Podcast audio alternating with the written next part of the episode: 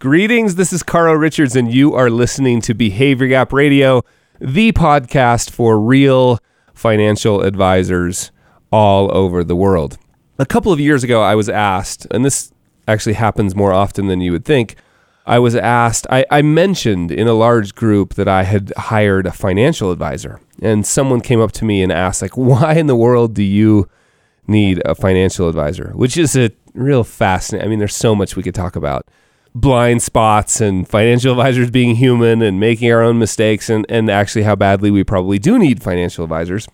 But my answer, it, it, the question forced me to really think about it. And I went home and we, my wife and I talked about it. We made a list of three reasons that we, at that point in our lives, hired a financial advisor.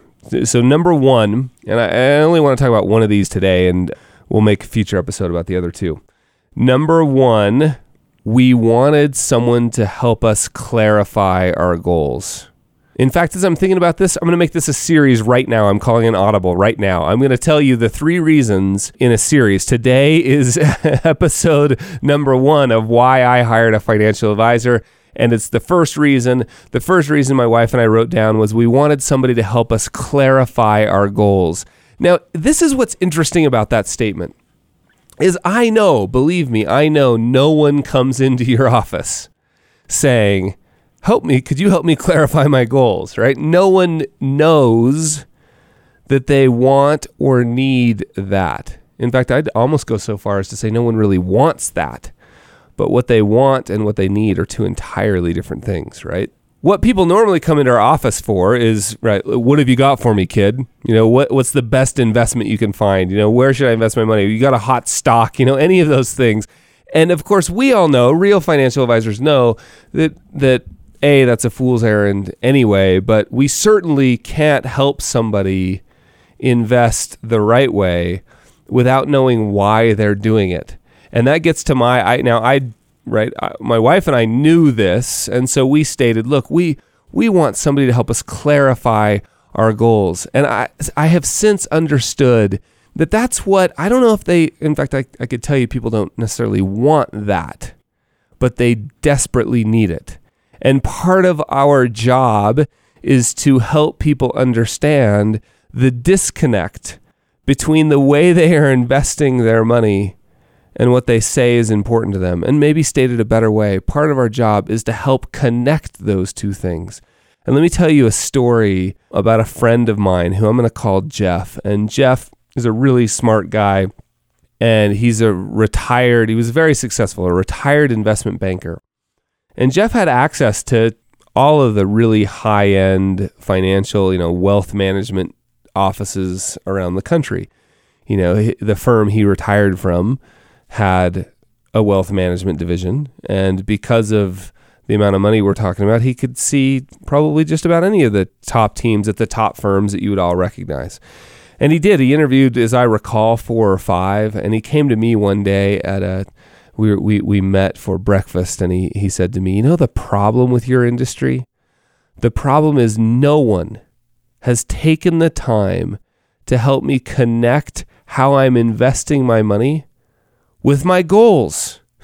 now, of course, my jaw dropped because I'm like, that's all real financial advisors do, right? Of course we do that. Who have you been talking to? And then he told me, talk to the, some of the top teams. And then I realized, you know what?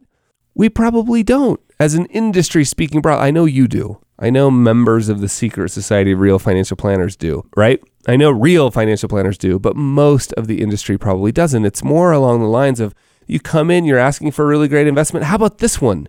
Right? And we pull out the blue one, and people say, "Oh, you don't like that? Great, I've got green. Oh, you don't like that? I've got orange." Right? We're just trying to we're just throwing prescriptions at people. And what we really need to do is take time to diagnose. Just take the time to back up and say, let's talk a little bit about why you're doing this. Now, this can be a tricky thing because, as I said, people don't come into your office and say, Can you help me clarify my goals? And in fact, there has been research done, I've been told by a very reliable source, that a very large industry group that represents financial advisors or financial planners did some market research.